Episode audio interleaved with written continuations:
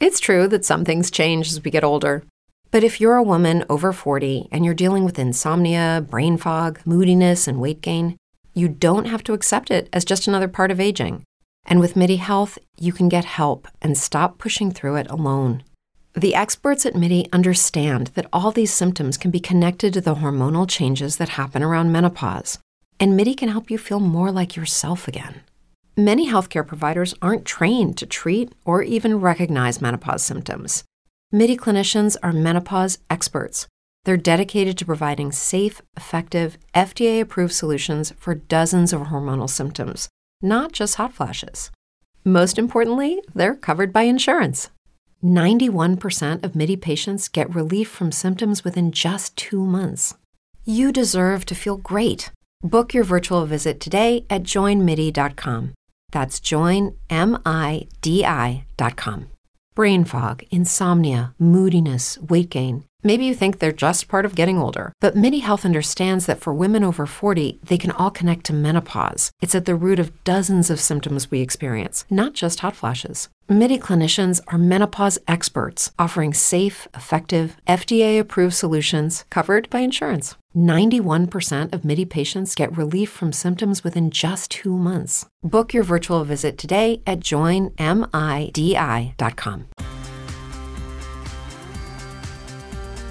Hello, everyone, and welcome to the latest episode of Hardwood Knocks. This is Adam Fromal here with my fantastic co host, Dan Favale. We're about to torture ourselves by trying to come up with the most underrated player on each and every one of the 15 Eastern Conference teams in the NBA. It's a daunting task. I think we both struggle to come up with names for some teams, and it's even harder because the very concept of underratedness is this nebulous idea. Like how how are we determining how players are properly rated and then how they exceed that? I think my approach, and I would assume Dan did the same, is you know we're we're at least fairly in tune with the popular perception of players and just involved enough with articles and social media content and social media replies to big accounts that we see who gets talked about and who doesn't.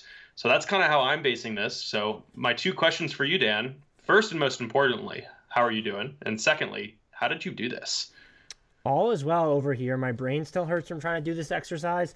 I kind of tried to, I did it independent of whether the players might be underrated amongst their own fan base or team, because I do think that, especially with the way league coverage skews regionally now, which is not, I'm not saying that's a bad thing, but the way fans are so in tune with everything about their team, they're going to be like, oh, you know, we appreciate them just fine. And that's great. I did this from the more pullback national perspective, who doesn't get enough shine.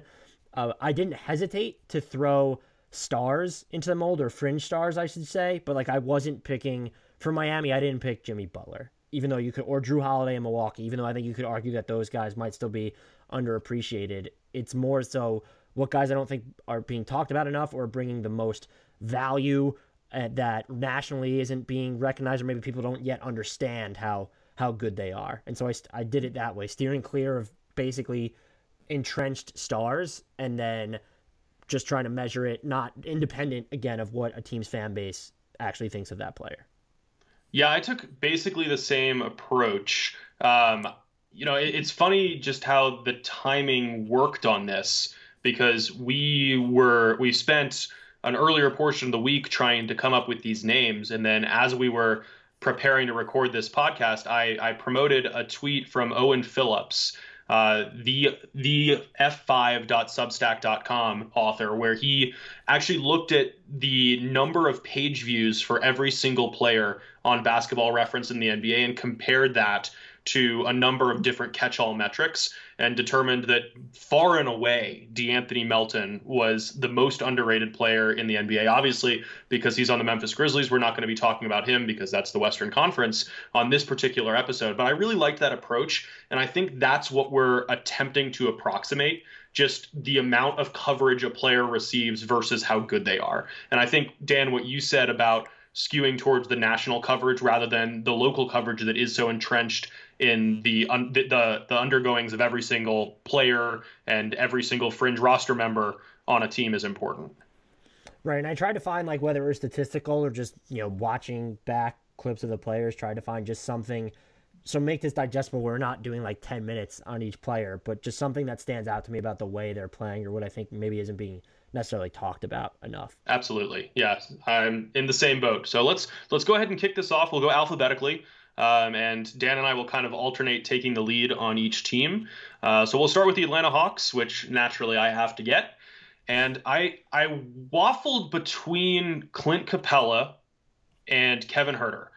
Uh, Capela has just been so important to the defensive foundation of a Hawks team that is like playing fairly average defense for the most part, with some ups and a few more downs than ups. But the impact that he's had as a rebounder and a defensive presence has been huge and has allowed the offensive pieces to exhibit more freedom on that end. But I, I think it still has to be Huerter just because he doesn't he flies so far beneath the radar, especially now that the focus is on when they're going to have Cam Reddish and DeAndre Hunter on the court and available at the same time. But Huerter has quietly been shooting 37% from threes and contributing in just every single area. He's taken he's taken on more of a scoring workload recently and it hasn't cut into his playmaking abilities. He's contributing on the defensive end. He grabs rebounds. He always seems to be in the right spot. It seems like on a nightly basis he's managing to do something positive that just doesn't garner as much attention as what Trae Young is doing, or John Collins is doing,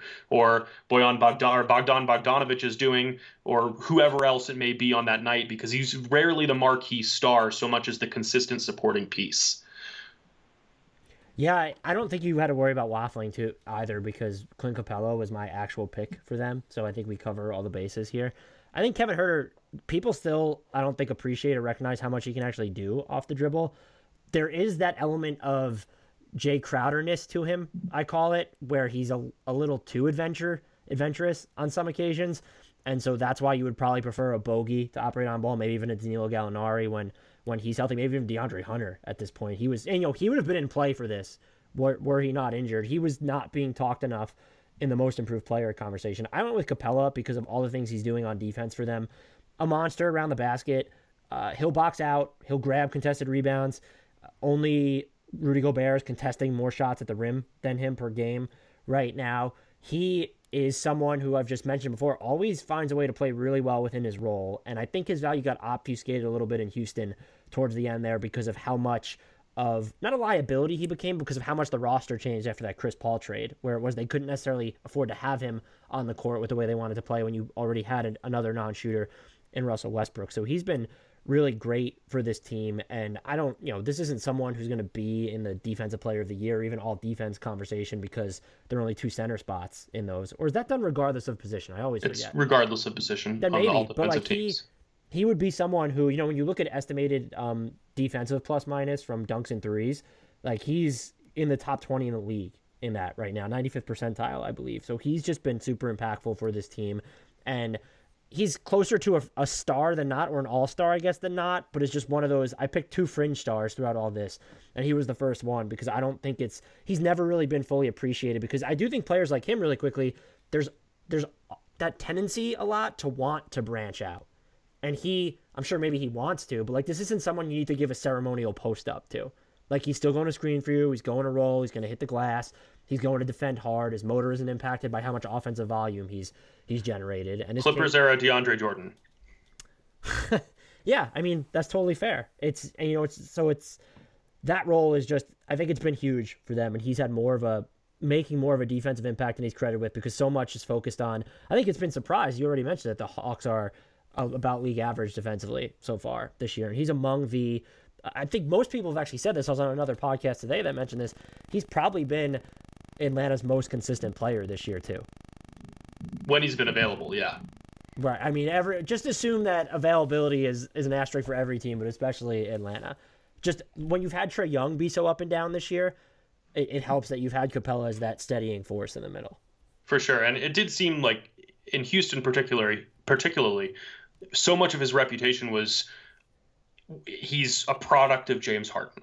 You know, he scores all his points off the roll, and he's only doing that because Harden is such a unique gravitational force and a gifted pick and roll passer. And, you know, Trae Young is too, obviously. But I, I, think it's now pretty clear that he is capable of anchoring a defense and contributing on mm-hmm. offense, regardless of the star that's beside him. So I don't think there's a wrong choice between the two. No, not at all. Uh, that would leave me with the Boston Celtics. I have Time Lord here. There is still a level of concern about how successful can he be in a larger role, and we've seen him struggle against some of the burlier bigs. You could also say that you know maybe some Capela might be a good example, though I think he's improved at that aspect of his game as his career has gone on this is just someone who's a much smarter player than I think we talk about. When you kind of look at his defensive positioning, where it doesn't feel like he's getting burned all these times, maybe he gets overpowered, but it's not because he's necessarily in the wrong spot. Um, you can count on him to finish around the basket. He has, over the past two seasons, just really established himself as, hey, I'm going to keep the ball moving, and he's thrown some nice passes on the move, too. Can be a little turnover happy, which is you know tough when you have basically the same turnover rate or a higher turnover rate than your usage is never a great sign. But fantastic hands. You know, you can look at the, the blocks are great, but like he can really get. He's going to force some steals too, and he's going to be very aware of bad passes, or he's going to force those deflections. One of the more underrated big men right now, and I do think when you watch him play, you forget that he's listed at six eight. This is someone that feels like he plays a lot bigger. At least seven one big. That was like a very specific number. I'm here for it. I appreciate that but no, I, I, think I think Rob Williams is the right choice. I do. I, I think we have to give a shout out to Peyton Pritchard probably, just because he was only the 26th uh, the 26th pick of the first round this year, and has shown that he's not just a pesky defender. He's a consistent three point shooter. He's starting to flash more off the dribble juice as a scorer, which is important as the Boston Celtics, much like every other team in the NBA, suffers way too many key injuries. Um, I, I, don't think he should be the choice here, but we would be remiss not to at least mention him. We Marcus Smart might need to be a perennial honorable mention. I don't think people appreciate, you know, there's the jokes about his confidence as a shooter, but like he continuously hits big shots, and the clutch numbers don't always back this up. But like he's shooting 36% on threes in the clutch this year. He's turned into a more viable three point shooter, and whether he's you know three of 13 or you know, three of six, like he's just going to fire away, and that's something I appreciate. He's more mainstream, so I don't think. He's yeah, I think but... I just I view him as like the non-star version of Mike Conley, where he's so universally recognized as underrated that even though he's not overrated, he's not underrated anymore. He was number three on my list because I had Pritchard too, but it's tough for me sometimes with to mention rookies necessarily. But yeah. I, I, I agree with I would be there for that selection as well. And look, Pritchard on defense is just I don't watch a lot of college basketball anyway, so not that I've known this, but everything I was reading like didn't really focus on his defense, and he moves really well and can play kind of physical on the defensive end too. He's willing to pick guys up like at least three quarter court too, which is huge. He's got that T.J. McConnell, Jevon Carter gene in him. Exactly. Brooklyn Nets. I think there's only one choice here, and it's Nick Claxton. And the Nets basically cemented this decision for me. It felt like Claxton was starting to get the love that he deserved for just the enthusiasm with which he played, the relentless energy, the willingness to protect the rim and fill those non glamorous voids while also taking on more of a scoring role. But then the Nets basically decided that they weren't going to play him much anymore by signing Lamarcus Aldridge on the buyout market, who has since retired, and acquiring Blake Griffin the same way.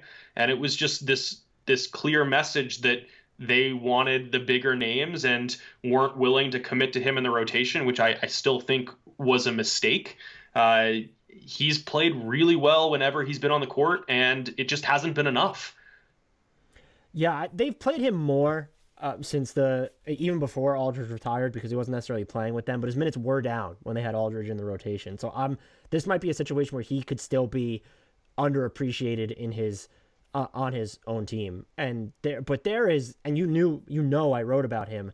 If you go to B-Ball Index's database, uh, there is we're talking about switchability among bigs, and so among 511 players who stand 6'10 or taller and logged at least 300 minutes in a single season since 2013 2014, he is second in partial possession possession spent defending point guards, behind only this season's Ben Simmons, according to B-Ball Index. He's also seventh in that time in switching on to shooting guards within this same group. So it's or guarding shooting guards since this isn't it's basically a switch for the most part. But so I found that absolutely fascinating. There are still holes in his game, can be a little bit foul happy.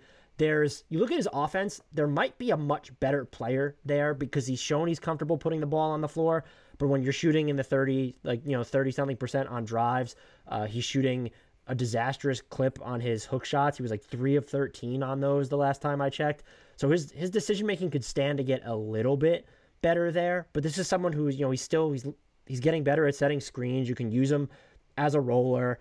Um, you can use him as a lob catcher. He does just a lot of things. He's at 33.3% on hook shots this year, by the way, to correct myself there.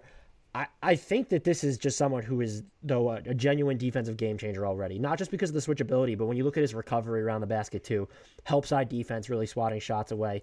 I think everyone's probably seen the clips of him defending Damian Lillard in crunch time. Like, this is just someone who, for, it wasn't blocking a shot, it was forcing the ball out of Damian Lillard's hands. Damian Lillard in crunch time, forcing the ball out of his hands. So there's a really good player there, and I'm very intrigued to see how the Nets use him in the playoffs. It does seem like they're giving him more run now. I'm just curious to see if he's going to get um, a longer leash, the same amount of leash, a shorter leash once they get to the postseason.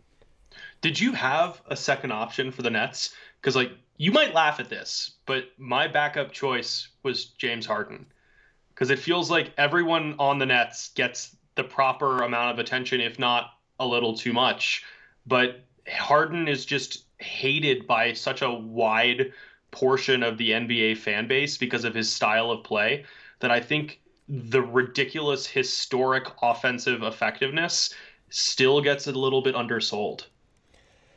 I guess you could go with him. I'd be more inclined to go with a Bruce Brown or a Jeff Green in that situation. Just guys who have been um, solid for them, and especially like Jeff Green too. Like the if he can go in their downsized lineups, we've seen Bruce Brown hanging around in the dunker spot this season. I'd be way more inclined to go with those two guys. There might be people who might even say Alize Johnson, but I was trying to pick guys who have an actual role on their team was sort of the other right. stipulation that I had. So I wouldn't begrudge you that. I do think what happened in Houston has kind of still been held against Harden, and it's definitely been brought up even by me when we've had the MVP. Well, I'm not picking him for Houston.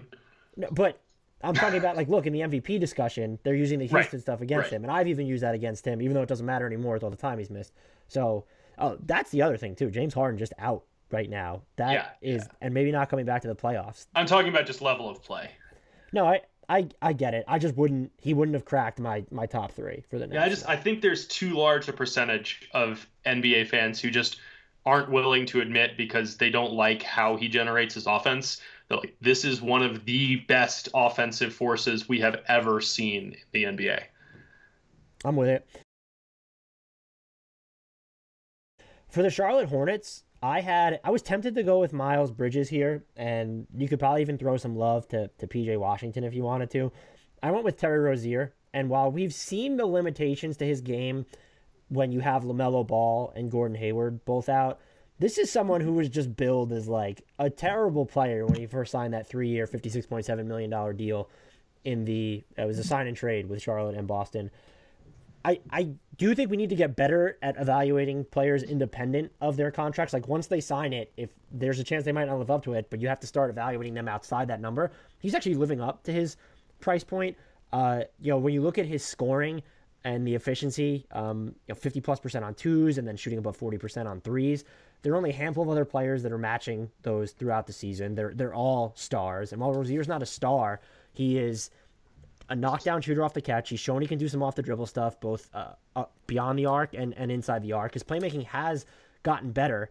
Uh, he's second on the Hornets in points scored per possession as a pick and roll ball handler this year. So there's that element of just like, hey, he can run an offense, not going to be ideal. And as I mentioned before, we've seen the limitations. You add in the fact, though, that he's just going to give you some like stout defensive minutes against either guard position on more, uh, I'll say more than occasional stout defense in those situations. That's just, that's absolutely huge. And so we're talking about one of the best complements in the league now, where no, you don't want him to be your first or second option if you're on a championship team, but like after that, when you're talking about accessory players or just scalable talents who can make an, an impact aside from just being plug and play, he, he's in that conversation. I also thought about mentioning Miles Bridges here, but I kind of think he's just dunked his way out of the conversation because some of his highlights have garnered so much attention that people have started paying attention to him more as just this ideal running mate for LaMelo Ball when he's healthy. But yeah, I think it has to be Terry Rozier, especially just given the clutch numbers. I mean, the dude is slashing 52.6, 50, and 89.5 when games are within five points in the final five minutes. And the Hornets are outscoring opponents by 3.4 points in those situations. Like th- that's that's huge. It is a stark contrast from the player that he was immediately after signing his mega deal with the Hornets, and he's he's just come so far that I think. Spring, is that you? Warmer temps mean new Allbirds styles. Meet the Super Light Collection, the lightest ever shoes from Allbirds, now in fresh colors. They've designed must have travel styles for when you need to jet. The lighter than air feel and barely there fit makes these shoes some of the most packable styles ever. That means more comfort and less baggage. Take the super light tree runner on your next adventure. Its cushy, lightweight foam midsole supports every step, and the extra outsole traction gives you the grip to just go for it. The eucalyptus fiber upper adds next level breathability to keep you going all day. Plus, the super light tree runner is comfortable and ready to go right out of the box. So, what can you do in a super light shoe? What can't you do is the better question. And because they're super packable, the real question is where are you taking them? Experience how Allbirds redefines comfort. Visit allbirds.com and use code SUPER24 for a free pair of socks with a purchase of $48 or more. That's A L L B I R D S dot com, code SUPER24. It's becoming clear how good he is to everyone, but he's still overcoming that overpaid reputation. He he has to be the choice. I don't really even have a backup here. This is someone who, and I guess the best way to contextualize is he is even at his like near twenty million dollar a year price point, and it, it is lower than that. You would get a first round pick if you were to trade him over the offseason. Yeah, and I yeah, don't think, they should. I want to sure. make that clear. But nor do I. I, I definitely hope they do not. Uh, for the Chicago Bulls, you know, I, I toyed with with naming Denzel Valentine here just because I refuse to give up on him being a useful rotation player, but he's his play has not merited that selection. So I think it has to be Thaddeus Young, where eh, after a couple of years with the Indiana Pacers where he was a good rotation player but nothing special and then his first season in Chicago just didn't go particularly well, but he is reinvigorated during this age 32 season. You know, it's it's not about the scoring numbers. It's about the versatility that he brings and his willingness to fill so many different roles and beyond that, just the sheer defensive presence. I mean, he is everywhere for that Chicago Bulls team, which is so important when Zach LaVine is is on the court and still isn't a great defender, and now you're adding Nikola Vucevic into the mix, and Coby White isn't a great defender, and you, you need that guy who can scratch the wing itch while also protecting the rim as a help defender. Um, you know, I, I, think we we see it just in like the box plus minus numbers with with the Pacers 0.5, 0.2, 1.5. He plummeted to minus 1.2 last year, and he skyrocketed to 3.2 this year, which is one of the single biggest year to year improvements that we've seen in the NBA this season. Like, he is a legitimately game changing presence for the Bulls right now, which no one could have expected after the last few years. Yeah, he was my pick too. And it's interesting. Jordan Clarkson was considered fait accompli for six man of the year. I don't even know if he's in my top three right now. I have Joe Ingles, Chris Boucher, and I don't know what to do with Thaddeus Young because he started 17 games this season, was in the starting lineup for a bit with Chicago post trade deadline and even pre trade deadline. Now he's out. He has not started the past three games for them. So I don't know where I land up there. But if he, if you can get, if he hasn't started too many games by the end of the year, he might need to be the front runner for sixth man. It might, it's probably him or Joe. I would not hate that at all. And I, the only things I could really add to you is just the, the passing on the short roll from him, and he's just one of the, the defenders when you look at. He, I don't want to say he's the best help defender in the NBA, but he might be. You could also count on him to do a lot of one-on-one stuff. Where if you need to match up against like a Giannis or Bam. No, he's not the answer to those guys. But like that's the type of mobility and body that he has. So he has easily been one of the more unsung players this season. But I think he was towards the trade deadline. I think you could kind of understand with the reports that kept coming out where the Bulls saying we, we're not interested in trading him, we're not interested in trading him. It's because of the interest that there wasn't acquiring him, and would just be that really helpful player on any really good team in the league. Yeah, yeah, he has to be the choice here with Cleveland, I debated a few guys. I Darius Garland ended up being my my second place guy, with Larry Nance Jr. being in third. I think because he's starting to get the Larry Nance Jr. His availability has been wonky, I think he's gotten a lot more recognition for basically being like this do a little bit of everything guy.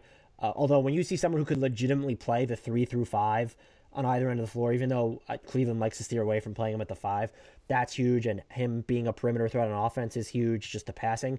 I still landed on Collin Sexton because I don't think when we talk about the Cavs, it's as if they don't have any true blue chip cornerstones, and they might not. I want to make that clear. But like Sexton gives them a possibility there. And I even think Garland, uh, he's been who's just been tearing it up since the middle of March, by the way, and been pretty good all season. He he gives them an option too. But Collin Sexton comes really close. There are only right now ten other players who average more than 24 points a game while matching Sexton's efficiency inside the arc at 51.6% as of this recording and behind it, 37% on threes. Now, among that group, there are only three players that have a higher free throw attempt rate KD, Joel Embiid, and Karl-Anthony Towns. Sexton has improved his game dramatically as a playmaker on the move, doesn't get as much tunnel vision on drive, makes better decisions there. Um, can is more of a trustworthy guy if you need him to put pressure on multiple levels, not just two of them or even one of them. And he's doing a lot of on ball stuff where I think there tends to be this discrepancy in how he's viewed. It keeps coming back to, well, he just can't run an offense or he's not a floor general. Okay, cool. He's not supposed to be. The Cavs don't use him in that way. I will still argue he's more combo guard than not, but he's not supposed to be this actual, if you want to say pure point guard, whatever you want to say. So once you view him outside of that specter, I think it's really easy to appreciate that, hey, he might be a future all star. And this is someone that is he going to be the, the best player on a championship team? My guess would be no, but that's 99% of league where the guess would be no. And so if you found someone who could be the number two on a great team, that's huge for your rebuild. I love this one because it's the first time we're like really differing. Um, I, I think Sexton got enough love with his ridiculously hot start to the year that people were viewing him as that future All Star. And even though Cleveland's play tailed off after the unsustainably good opening to the season that they had, I think that reputation has persisted to some extent. Uh, you actually didn't even mention my top choice um, among your top three candidates, and that's Jarrett Allen. Um, Sometimes I, I, forget he's on the Cavs. I'm not gonna lie. I was writing yeah, about the Cavs I mean, the other day, and I was like, "Oh, that's right, Jarrett Allen is on the Cavs." Yeah, he's somewhat forgettable, which is kind of weird to say about like such a highlight generating, shot blocking big man. But the Cavs as a whole have been forgettable after the hot start, and he wasn't there for the hot start. So I think that plays into the forgettableness. But ultimately, like he's exactly the kind of big man who I enjoy watching because he's so mistake averse. He's a great challenger around the rim. He has the potential to become a defensive anchor, even if he's definitely not there yet. He's getting to the free throw line almost six times per 36 minutes, which I don't think many people realize. And he's hitting 70% of those charity shots. But beyond that, he just doesn't make mistakes shooting 61.9% from the field. He's taken the occasional three, but it happens to be in the right situation. Granted, he's not really much of a ball handler, but he still only turns the ball over 1.4 times per game. Like, just the ability to avoid negative plays while contributing on both ends like he does, I think he needs a lot more love. I mean, and you're kind of helping prove it for me by not even mentioning him. Yeah, I guess I just never viewed him really as he felt more underrated by the Nets themselves than actually underrated in general because it felt pretty clear among NBA intelligenza that Jarrett Allen was ridiculously good. What's hard about this is, and I'm not even, I guess this is going to come off as like being an asshole, but I sometimes forget that the way that we might view players is just not the same where majority of the fans will. They're not going to be here, you know, talking about, a lot of people aren't going to be, a lot of people are going to think Jarrett Allen is underrated. They, they might have more mainstream names than you or I, and so that's the hard part of like doing the doing this exercise. I still I knew he was on the Cavs while I was doing the exercise. I, he just didn't even crack my my top three. I'm just I was shocked that you had like Darius Garland over him. Have you watched Darius Garland? Darius Garland feels like he is so much more right. man of the game. He's improved a ton since that awful rookie season my thing my thing with Garland though too is or with Sexton rather is if you were going to disqualify him which is fine if I feel like there are people playing at a fringe star level that aren't getting enough recognition I might gravitate towards them. But I would still pivot That's to Gar- I would still pivot to Garland as number 2 it feels like he is uh, his control of the game especially when he's in the lane has gotten so much better. And uh, that's not I think when everyone talks about the Cavs they are talking about Sexton first and foremost but mm. they're going to Collin Sexton first. And I still I keep coming back to the fact why those two players I'm highlighting is people look at the Cavs as absent a blue chip cornerstone. That being said, Jarrett Allen is actually a part of that conversation because you're looking at three guys and four with Isaac Okoro who feel like they really are long term keepers and helpers. Yeah, I'm still willing to put Jarrett Allen in that blue chip conversation, which I think speaks to why I'm picking him here. Yeah, I mean, the he's shown a little bit of a passing improvement too since he's arrived in Cleveland. Yeah. Detroit is one that I really struggled with and ended up with a rookie, which I know you're is not a huge fan because of. Because they have four of. Right. And that's why I, I, wasn't more specific right off the bat. But it's I think it's Isaiah Stewart. Um, it feels like he is a perfect example of the differentiation that you made at the top of this podcast.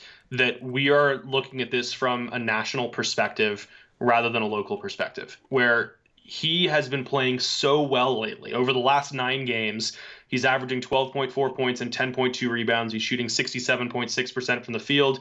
He's made a pair of three pointers. He's been blocking shots. He's getting a mm-hmm. little bit more involved as a passer, though still not doing much. He's avoiding fouls. He's staying on the court.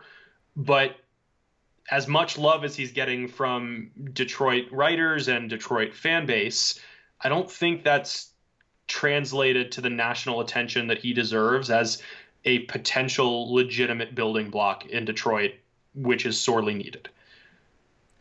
Well, I will tell. I picked Isaiah Stewart as well, and I think you're totally you're you're on point there. And I, this wasn't hard for me at all. I mean, they did have four rookies to choose from. I still remain off the limited sample we've seen from Killian Hayes. I I remain tantalized by Killian Hayes. So he was my second choice. So he could be there. Even if if you just view Saddiq Bey as this three and D guy, he has more ball skills than advertised. With Isaiah Stewart, though, B, there is a BR commenter who disagrees with you because I was talking. I wrote an article on the the worst teams this season was talking about Detroit's future, and I said they're among the teams where you look at them and don't know who their north star is. Someone argued that Isaiah Isaiah Stewart is a future star, and there you go. That's just proof that he, he is maybe not underrated within the Pistons fan base. I would echo everything you said. The two notes that I would add are that dude just keeps going there's just running the floor, just like being around the basket, um, right right place. I like how he can like put the ball on the floor off the catch, where it's like if he's sort of it's like a maybe he didn't screen and roll, but he's diving to the basket and he needs one or two dribbles to before he can finish, and is able to do that. And he is, you know, I wouldn't say that he's like the best rim protector, but he definitely impacts shots or shot choices.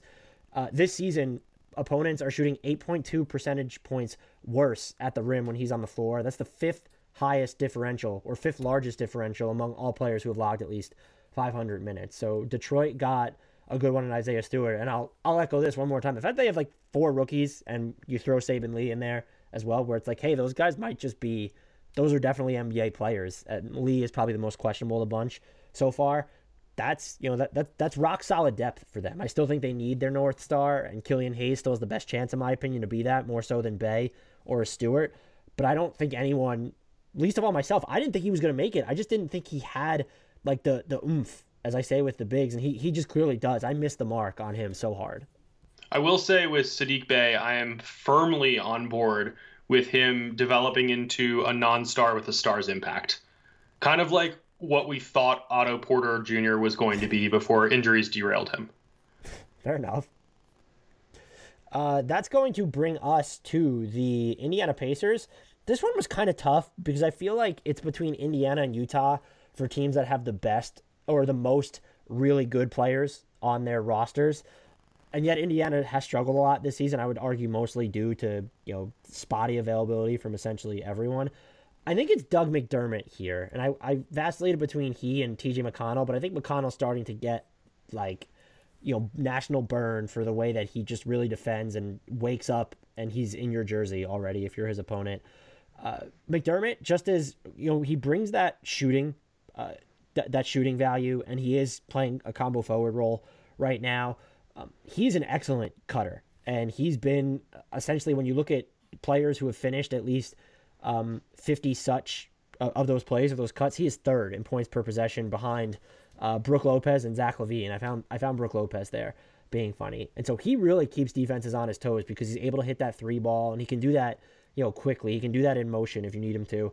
And when he's going to you know find those find those holes towards the basket or capitalize on a sleeping defender or go back door on you, um, that's that's really valuable. And I do think that he's been able to, relative to how the Pacers have used him, he just hasn't been like this huge defensive liability. Where when there have been a lot of half court breakdowns, it's not even really because of him. It's just because the whole system there seems broken. And Caitlin Cooper of Indy Cornrows has written about this. Um, just different sorts of defensive lapses. She's way more specific and more schooled on it than I would ever be. I think McDermott entering free agency this season is someone who's going to be pretty heavily targeted, and it wouldn't surprise me if he's due for a salary in the the eight figures, where you're cracking that 10 million annually territory. There's a chance that Kate, Caitlin Cooper is the most underrated person affiliated with the Pacers. She better not be underrated. First of all, they should have her on their staff already, and I, I agree. The analysis is so good. She is in the 100th percentile of people who are able to uh, verbalize to dumb people like you and I uh, complicated X's and O's stuff. The her her flow, her prose, fantastic. If you don't read her, Caitlin Cooper at uh, I don't have her Twitter handle in front of me. I'll look it up since we'll shout her out here. But she was she's so good, writes for Indy Cornrows, and she has to be. You know, I don't know how. If you want to learn something every time you read an article, that's and, where you should go. Yeah, the specific. I'm like, and she's so specific, and it's at C2 underscore Cooper. So be sure to check her out.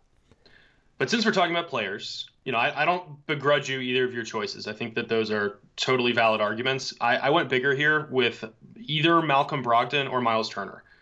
I think with Turner, some national writers like still aren't willing to put him in the defensive player of the year race early in the season and have to like come around to that later.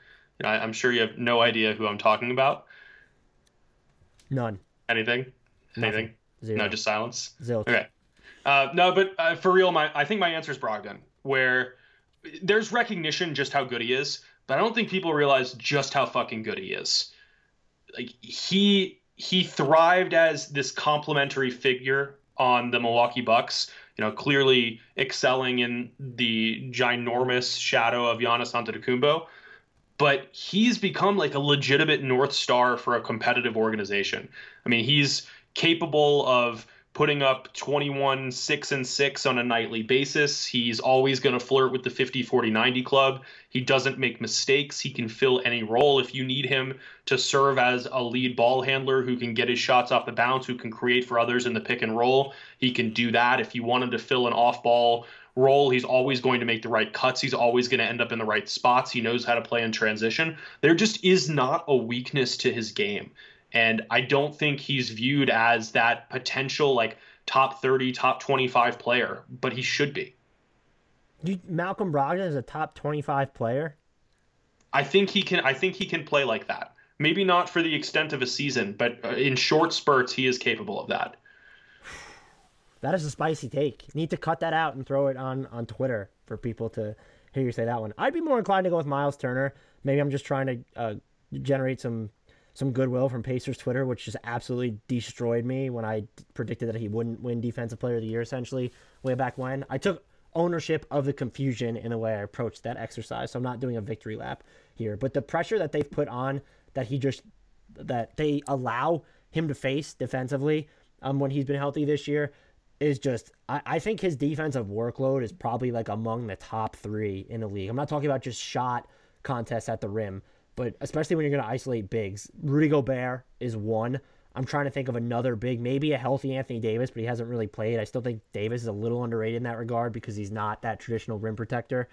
Uh, so he he's right there for me, and I don't think that's probably talked about enough. People might be more likely to harp on, yeah, he's been in the defensive player of the year conversation, but they'll harp on his overall shooting splits this year, where he's been below average, um, has had peaks and valleys like anyone in any season, but they look at I think I even made the joke where I think Richaun Holmes is Richaun Holmes is averaging more points per shot on his floaters than Miles Turner's averaging on wide open threes. So that's uh, he is I would say he's like a top 50 guy and is probably not recognized as such nearly enough. And that's Miles Turner. I do not think Malcolm Brogdon is a top 10 player in the NBA like you do, though. Yeah, I, am going to backtrack a little bit and just kind of clarify what I meant better than what I said. I don't think that he is a top 25 or top 30 player when everyone's available.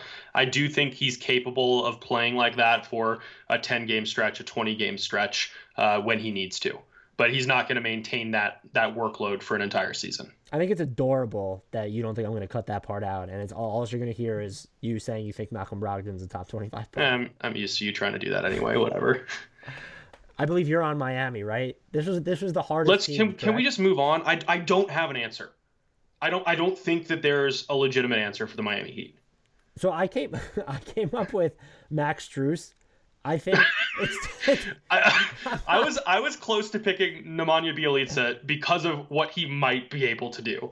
There will but he's also shooting like negative three percent on threes this year. Yeah, and he's he has like a little like a he has like a little motherfucker in his game where he's more physical when he puts the ball on the floor. So I could see that as a theoretical. I understand why uh, Strus doesn't get like consistent minutes in Miami unless they're really banged up. But someone who's who can relocate off the ball, hit some difficult threes, and gives you just like you know six five on defense, and he's covered like a bunch of in, in at least a, and I will say I've not watched a ton of uh, Max Strus this season. Of the games that I've seen where he's played, like he can give you something positionally on defense where it's not just oh he needs to cover a two guard because he's six five. He's been on some threes, been on some fours. I'm just curious to see like you know he's 25. Uh, what what becomes of him? Is is this like someone who's going to you know land somewhere in the NBA? So I I had him, but he's he goes. Our two against... choices have played a combined 462 minutes this year. Right, and the problem with him is that they've really only needed him as like this emergency guy on the perimeter because they are, for all that they don't have. I don't want to say they're stacked there, but like between Tyler Herro and Jimmy Butler, Victor Oladipo's injured, but they have him. Dragic has been injured a lot, but they still have him. They have Kendrick Nunn. Like they're just they're set at like in those guards spots, and so even if you look like you could use him sure on the wings more just as a as a three, and I think that's where he's played most of his minutes actually this year. Um, yeah, or about he's been split evenly between the two and the and the three. So, uh, but th- I needed to come up with a name, and I just Bjelica's played so bad this year that I don't know. That's a product of maybe inconsistent playing time uh, since the beginning of the season, basically, or definitely since the middle of it. Still, I felt a little weird. You're right. I think we could get away with picking no one here, but I'm I'm settling on on, on officially my guy Max Strus. I think if I if I truly had to pick someone, it might be Dewayne Dedmon who's played three games for Miami this season. But like he's underrated the last in the two have been great. It shouldn't he have had, taken him this long to land on a roster. Exactly. Like a couple of nights ago, he had ten points on one shot. I'm not misspeaking. He made eight free throws and one field goal on one field goal attempt, and he followed that up with 12 and six. Like he's played well the last few games, which also happened to be the only games he's played. Fair Let's enough. move on. Let's move on. Uh, the Milwaukee Bucks. So I already know who you picked, which is why I specifically didn't pick him. I went with Bryn Forbes. Dude is a bucket. I don't think that gets talked about enough. He leads the NBA in points per shot. I'm not filtering out anything. I'm not there's no minutes threshold here, no minimum game no minimum games played. He just leads the NBA in points per shot. That's pretty damn good for someone who's living on the perimeter. He's also, when you look at his effective field goal percentage on pull up jumpers, 53.3. There are 103 players who've attempted at least 125 pull up jumpers this season. Uh, he ranks in the top 13 of effective field goal percentage among that group. Uh, so, not someone who's going to, and I think we saw it, he's not going to oversee the offense. That's why you go and you get a Jeff Teague. He's also not going to give you basically anything defensively. But there's like he has levels to his scoring where I think you could probably safely call him a two level scorer at this point. And I, I found that fascinating because I don't, you don't need to read like a ton into it, but uh, to not filter out anything. So just 524 players, he leads the NBA in points per touch. I just want to note, can you guess who ranks fourth in that? Absolutely not. Max, Max Strus. Strus. Yeah. Yes, I did. I can guess it. Uh, I will say the two I'm most impressed by in the top five Norman Powell is three, Gary Trent Jr. is five, and my guy Doug McDermott, by the way, because he's shooting these wide open threes and off cuts, he is six. I just honestly went through points per touch, and that's how I picked the underrated players. That's all that happened. Sounds about right. just totally discounting everything that happens on defense, which is why you're not picking my guy Bobby Portis here because he has developed what into this effective bruiser of a defender off the Milwaukee Bucks bench. He's also shooting 46.5% on threes. Like he's kind of become that 3 and D center who is somehow having a 7.5 points per 100 possession mm-hmm. swing when he's on the court despite coming off the bench on a team with Giannis Antetokounmpo. Like he he is a huge reason along with Bryn Forbes that the second unit in Milwaukee has been better than it's been in years past and he's one of the reasons that I have Yeah, I think so. I, he's he's a reason I have more confidence in them in the playoffs this year. There's just there there are more quality contributors. I think when you look at their non-Giannis minutes, which have been generally worse than they were last year, maybe that's a byproduct of Jrue Holiday missed time. Mm-hmm. Still, I think they're thin. Yeah, they've had to they've had to overcome a few too many injuries for the like for the second unit to really play together like they did last year. So Milwaukee was real healthy last year. Yeah, that, that's also a good point. I will say I think your I went into this thinking, you know, he has not been terrible defensively and has given them like some value there where he's not taking where he might be like average if he just needs to do a straight uh, rim contest. You sung his praises way more on that end than than I ever would. So I, I guess you know, kudos to you. So I'm just saying you might be a little bit higher on Bobby Portis defensively than I am at the moment. No, that's fair. So the New York Knicks, uh, this was another tough one because it feels like anyone who plays in New York gets national attention because Madison Square Garden remains the mecca, especially during a season where the Knicks are still above 500 at this point, uh, and now coming off a victory over the Atlanta Hawks that pushes them closer to earning the number four seed in the Eastern Conference. So it's hard because it's it's not going to be one of the stars. Like everyone is aware that Julius Randle, except for a few of the people who responded to the NBA Math promo of how good he has been, uh, that he is that good.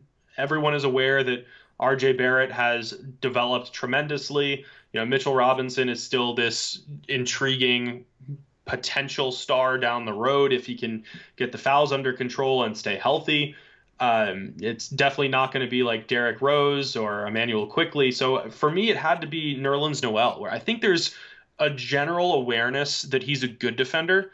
I'm not sure that there's a general awareness that he is a great defender. There, it, it is it is so difficult to find big men who can move like he does and who have hands like he does. On defense, Where, let's make that clear. On, on defense, yeah, his, yeah. His offensive I, hands. I am in no way talking about his offensive hands, but he he is a master of positioning who can switch on to virtually anyone. He impacts passing lanes. He can poke the ball away from careless ball handlers.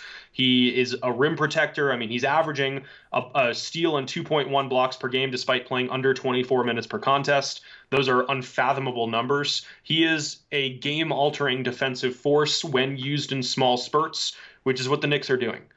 Um, I'm, I'm hesitant to make him the choice because, again, I think that there's a general awareness that he's a good defender, but I, I think it's still sold a little bit short. He could definitely be underrated in the sense that people look at the Knicks shot profile where they give up more looks than you'd want to in theory at the rim and a ton of threes. He's part of the reason why they that like that rim volume is almost oh guys are going to challenge him, but they're not necessarily going to shoot all that well because he's really sort of everywhere. Mitchell Robinson can have that that similar effect as well too. And I'm I'm with you on the hands. Just when you look at the defensive uh, hands, yeah, got to clarify. We're both mistake at this point. And there's really, yeah, his ability to get steals is a big too, and bust up plays that way. Um, there are, and uh, look, I am clearly saying that this is this is who we should be compared to. There are only three players in NBA history who have logged as many minutes for their career and have a block rate of at least five and steal rate of at least two. Do you care to guess who either of those players might be? Not particularly. David Robinson and Akeem that was, Olajuwon. Okay, I was I was if you had made me guess, I was going to say Robinson and Kirilenko. I refuse to believe that you're going to say David Robinson. You already got the Max Strus one. I'm, we're going to say David Robinson is one of my all-time favorite players. I have looked over his numbers way too many times. Yeah, I'm still going to give you an 0-4 there. I did not go with Nerlens Noel just to be different from you. I knew he was someone that you were going to pick, and also I do think there's that conversation point that you were talking about where it's his defensive value has been kind of known he's just become a meme because of the deal that he turned down years ago. It was Dallas that offered it to him, right? It was. Yeah. Uh, that was. By the way, did you see his Instagram story after they beat Dallas? I don't have an Instagram account, so no. He posted. Do you remember the hot dog thing at halftime with Nerlens Noel? Yeah, yeah, I do. Because that, oh man, that was just such a disastrous tenure. He did post a picture of a hot dog in his story after they beat Dallas. I I freaking loved it. That's uh, fantastic. I went with I went with Reggie Bullock. I don't. How think... could you see that Instagram story and not pick Noel? What's wrong with you? Maybe on social media he might be underrated at this That's point. part of it. uh, I went with Reggie Bullock. He is. I think there must have been a conversation where because the Knicks don't on a night to night basis, there are some nights where they have. They don't take enough threes, I don't think. Uh, they just decided to tell, they gave him the more green light. He's at over seven attempts per um, per game since March 1st. He's hitting them at a 42% clip, um, averaging 12 points per game. But like that's his role. Like they need you to knock down threes and score in that regard. I'm just, I don't think we talk enough about how good he is or solid he is for them defensively. Uh, Elfrid Payton is the only other Knick who has spent more time guarding number one options, and that's by virtue of being a point guard. But it's not because it's Elfrid Payton is this fantastic defender, and no one on the team has logged more. Well, and it's also because Tom Thibodeau wants to play Elfrid Payton as much as humanly possible. Yes, and that should still be something we troll him for. I will say when you dig into like how well their second units are faring, especially with Derrick Rose and Emmanuel Quickley at the same time, I get the rationale because Elfrid Payton's at least someone who could get you into your offense and you don't split them up. It should still be Frank Ntilikina. Let me make my jokes. No, I, I want to make it clear. Come it's on. still the wrong call, but I'm kind of seeing where Thibs is coming from. Uh, no one on the team, by the way, has spent more time versus number two options. So this is someone who's guarding the first or second best player on a team on any given night, and it's for one of the top five defenses in the NBA. And he's part of why they're so good at limiting above the break three pointers. Uh, so he's been absolutely huge for them. I'm they'll have his early bird rights in free agency and they have cap space, so it doesn't matter. This is someone who could get like real money in free agency though, and I don't think that's talked about enough with the Knicks in general. Where this season is a Cinderella season. Alec Burks, Nerlens Noel, and Reggie Bullock, three guys who have been instrumental in their success. I would argue they're all going to be free agents this summer. It'll be interesting to see where that ends up, but I think Bullock's been underrated just because people have been more inclined to talk about of Nerlens Noel and obviously Julius Randle or RJ Barrett, even Emmanuel Quickley, even Derrick Rose, even Alec Burks before a Bullock. Just based on the sheer number of people I've I've heard say Reggie Bullock instead of Bullock, you might be right that he might still be massively underrated. Apparently, I'm sure I used to say that because I think he corrected a reporter once or noted it to a reporter and just he let it go for years without ever saying it, everything. I'm happy when players say stuff because I butcher pronunciations where I've studied them and then I just get nervous because I feel like I can't pronounce them. It's not meant as a sign of disrespect, but it's I would like if Vuc, if like Vucevic came out and said it's not it's not uh Vucevic or Vucevic like that we I I think players should be well within their rights to say that if that's such a, a common refrain or mispronunciation. So I agree with you. Do you remember the whole that it's not Giannis, it's Yanni though? I can't remember if that was from. Giannis I don't remember that. No. Yeah, that was something that I remember reading. I'll have to look that up. We're, we're on to the Toronto Raptors, and so I don't know. Wait, what? are we We're not? on the Orlando Magic. Oh, that might be what. what that, That um, O becomes O, o comes before T alphabetically. yeah, why do I have them after this? That is I, I have no idea. That's a little disturbing. Uh, so, shout out to one of our locker room listeners who said that there might be more to plum with James Ennis. Feels like he could be, uh, that he's been a good screener this year and could create more of his own offense. I sadly did not go with uh, James Ennis. I went with RJ Hampton because he's really only gotten playing time since he came over to Orlando.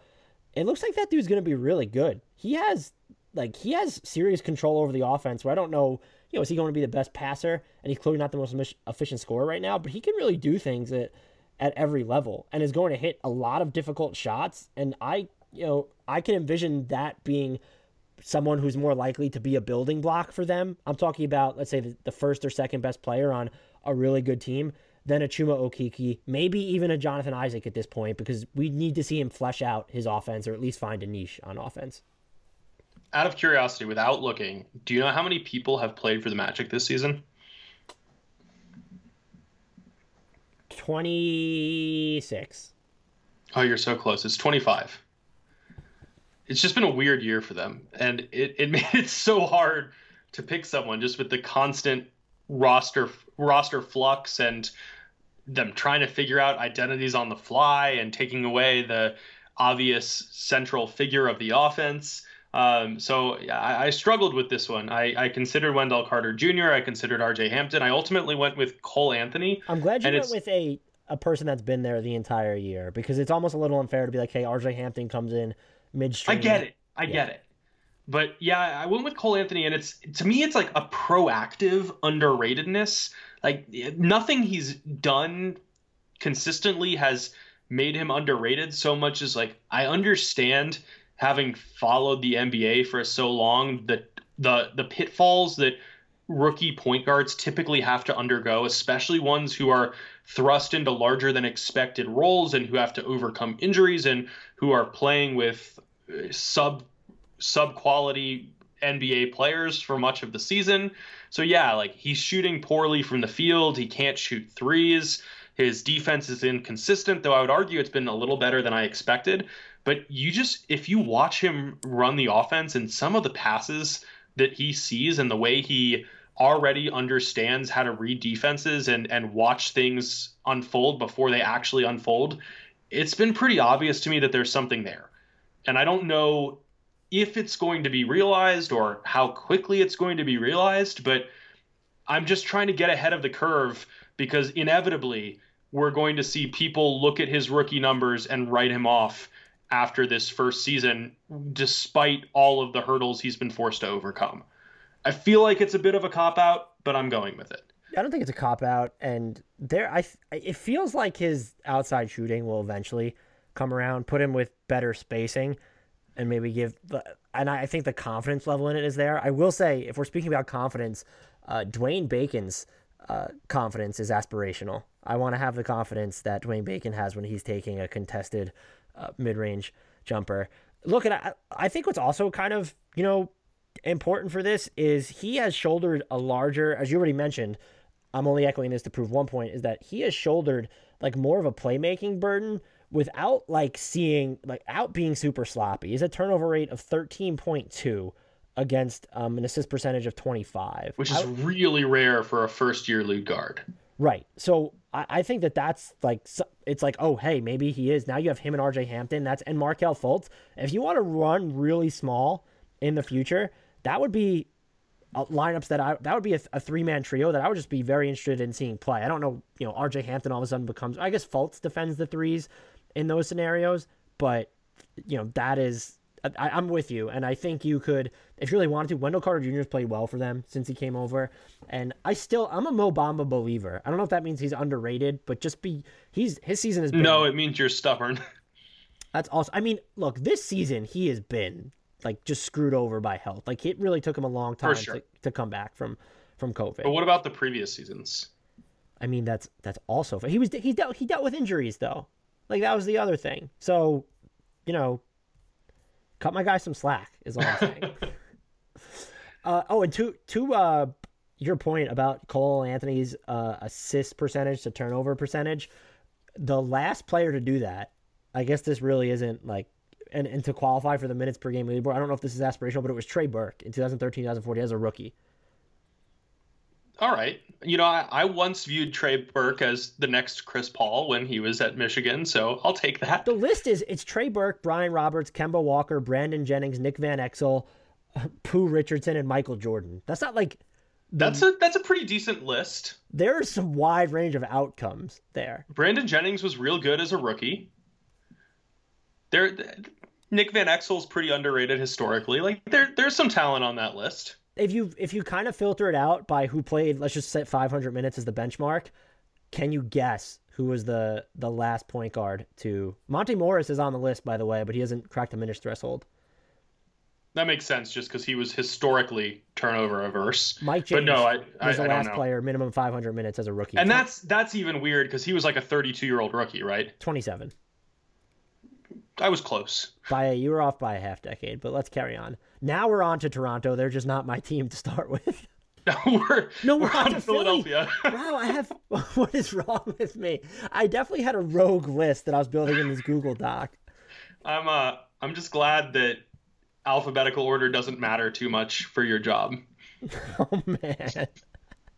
This is so bad. Not a better moment for you. But uh anyway, Why? I just, Philadelphia. I didn't even question it. I just have I just have Orlando, and then I have Philadelphia listed after Washington at the bottom of my Google Doc. Uh, yeah, I, I have no explanation for that. Um, I also don't really have like a firm selection for Philadelphia because they're like very much more of that stars and scrubs mold.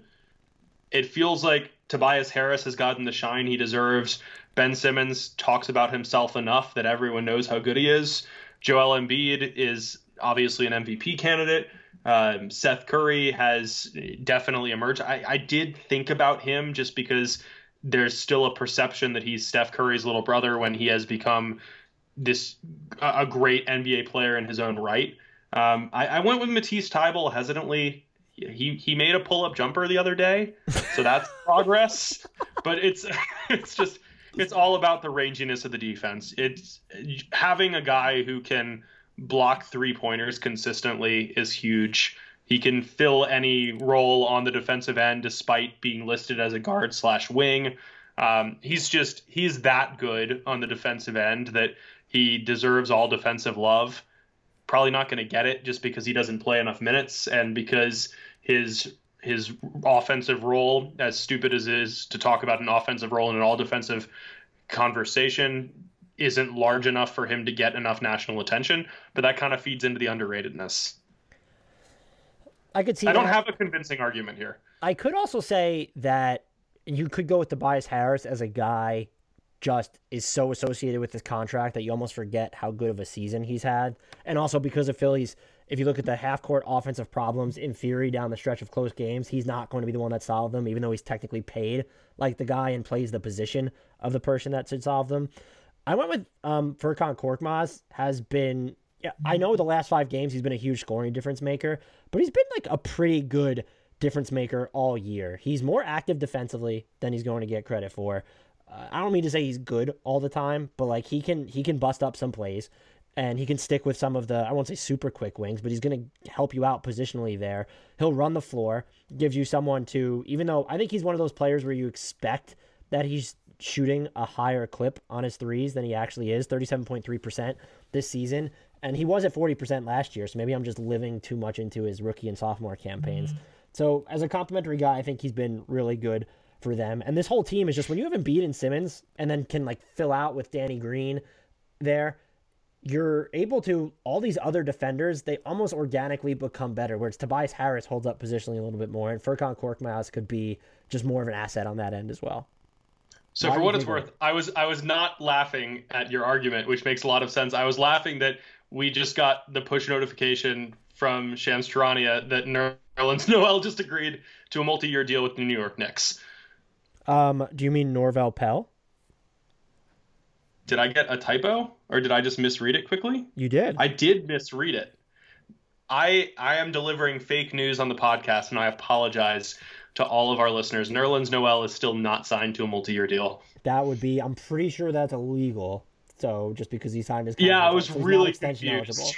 I was really confused, but it was a it was a quick glance at the phone while you were talking, and I clearly just didn't read right. I don't but, know what became of it, but he Nerlens actually got hit in the face of the Hawks Knicks game right before we recorded this, and he left. I don't I didn't see a status update on that yet um, way to date our podcast. I believe now we're on the Toronto Raptors, though, if I'm not mistaken. We are officially on to the Toronto Raptors. I think you can understand why I wanted to rush it because my pick was Chris Boucher.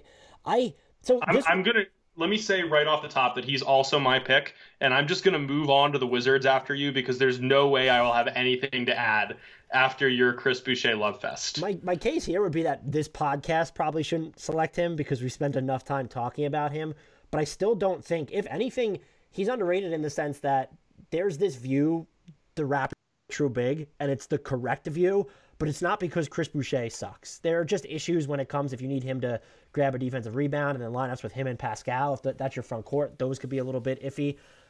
Boucher isn't a pure five. That's fine. He's he's like a four point five. He's that tweener big. He's he's really really good.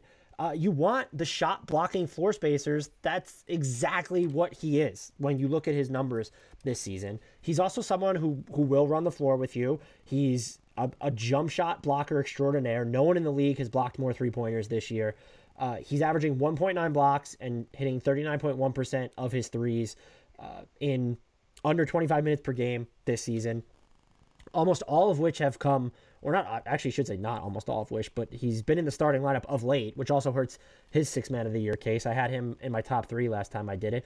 He gives you some juice inside the arc too if you need him to be a roll man. He's getting better at moving without the ball in general. Doesn't need to set a screen to do it. He can come in from from the corner or find seams there.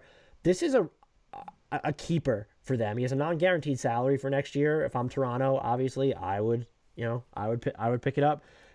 And just because he's not the answer at the five, because he's going to be overpowered by a lot of different fives and doesn't have the conventional size to be this fantastic rebounder, it's almost not, you know, it's not fair. And there can be a, a level of feast or famine with him, but when there's a feast of like, uh, he can score, drop 30 plus points because like that's just something he's capable of with his shot making.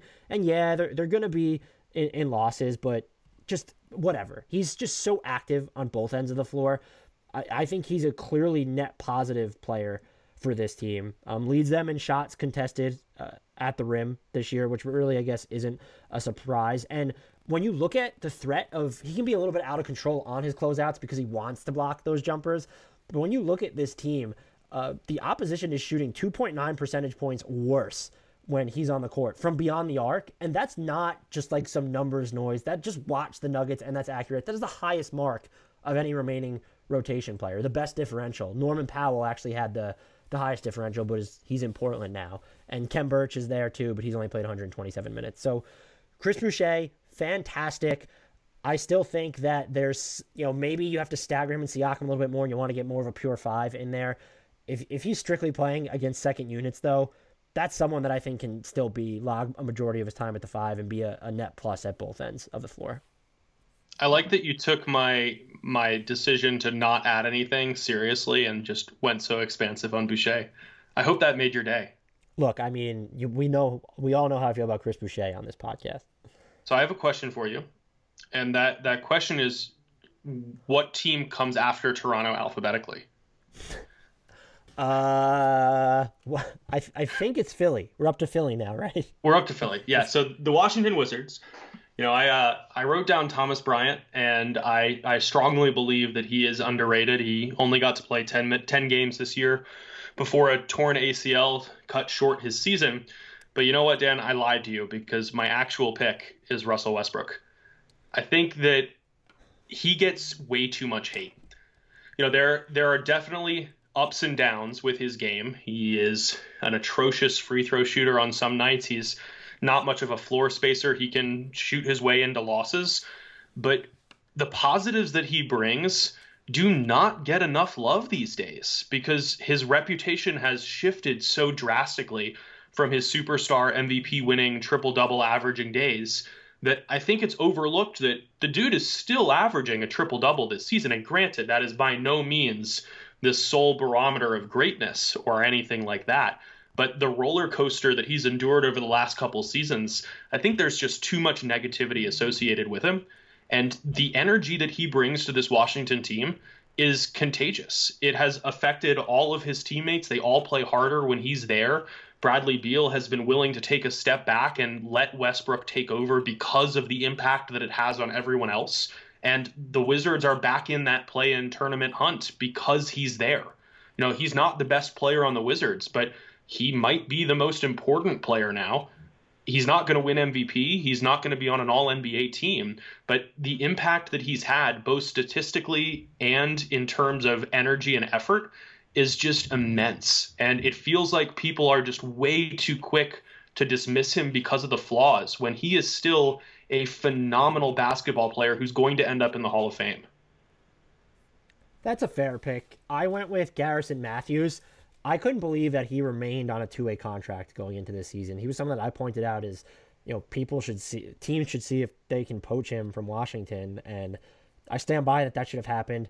He is shooting once again a fairly high clip on threes, thirty nine point three percent. What I would echo here is that these are not gimmies. He's not just camping out in the corners um, though that he will hit corner threes. He's firing on the move, off balance, and he can bake in escape dribbles when necessary. I there's there's also an inside arc element to his game. I don't know how long it could sustain until he becomes a better passer, but he has a certain comfort level on the ball, putting it on the floor, and is lightning quick when he gets going downhill. I would say almost recklessly so sometimes. Might be someone where you could see, and this kind of happened in even more sporadic playing time last year, but you could kind of see him getting to the line at a higher clip than he has this season. Um, three attempts per 36 minutes. He was at 5.4 last year, but again, 227 minutes he played. Needs to be. There's definitely elements of his game that's going to need to round out, and he's he's not. He is he is six five. I don't know how many minutes you're going to be able to competently get by playing him necessarily at the wing. He has played a lot of three for Washington this season, so make of that what you will. But this is someone he's entering restricted free agency this summer. Could be just one of those lower cost but but high value adds. Yeah, the only other name I would add is Daniel Daniel Gafford. I think that he might deserve some love as a, a future big piece for the Wizards, but I, I think that that Matthews is, is a totally valid choice as well. I will say that uh, I have Rui Hachimura listed as, as number two. I think that maybe he's sort of been buried just behind the the name power of, of Bradley Beal and Russell Westbrook. But since really the beginning of February, I feel like he's there's still been yeah, just you know those those peaks and valleys as I mentioned with another player before. But he's you know he's going to be able to do some damage in transition. Um, he's he's defending a bunch of different positions at that end. I still think this is going to be someone where if he can get his just jumper sort of more under control and be more consistent, this is going to be a really good uh, basketball player. So I came pretty close to selecting him outright, but he is still sort of that, you know, has that cachet of from where he was drafted and what they're trying to do long term to develop him as.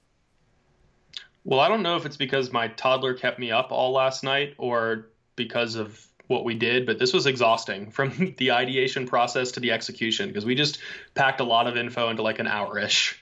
Hour ish for us is 70 minutes ish, more like. But I think that's a good place to end it. Um, before we get out of here, please, please, pretty please remember to rate, review, and subscribe to this podcast wherever you get your podcast. Download every episode. And regardless of whether you use iTunes, head over there, search Hardwood Knocks, throw us that five star rating, and write a review. You can you can write whatever you want in the review, but give us the five star rating in the process. Subscribe to us on YouTube as well, where we'll post all our podcasts as well as some short clips. YouTube.com, search Hardwood Knocks, will come up. We are on Twitter as well at Hardwood Knocks, and follow um, the Sports Math website on Twitter at the underscore sports underscore math. So we can be found there too. Until next time, I leave everybody with a shout out to the one, the only, the player we were both in lockstep with and wanted to do an entire podcast on, but there just wasn't time. So damn underrated. There's so much depth to his game. Max Strus.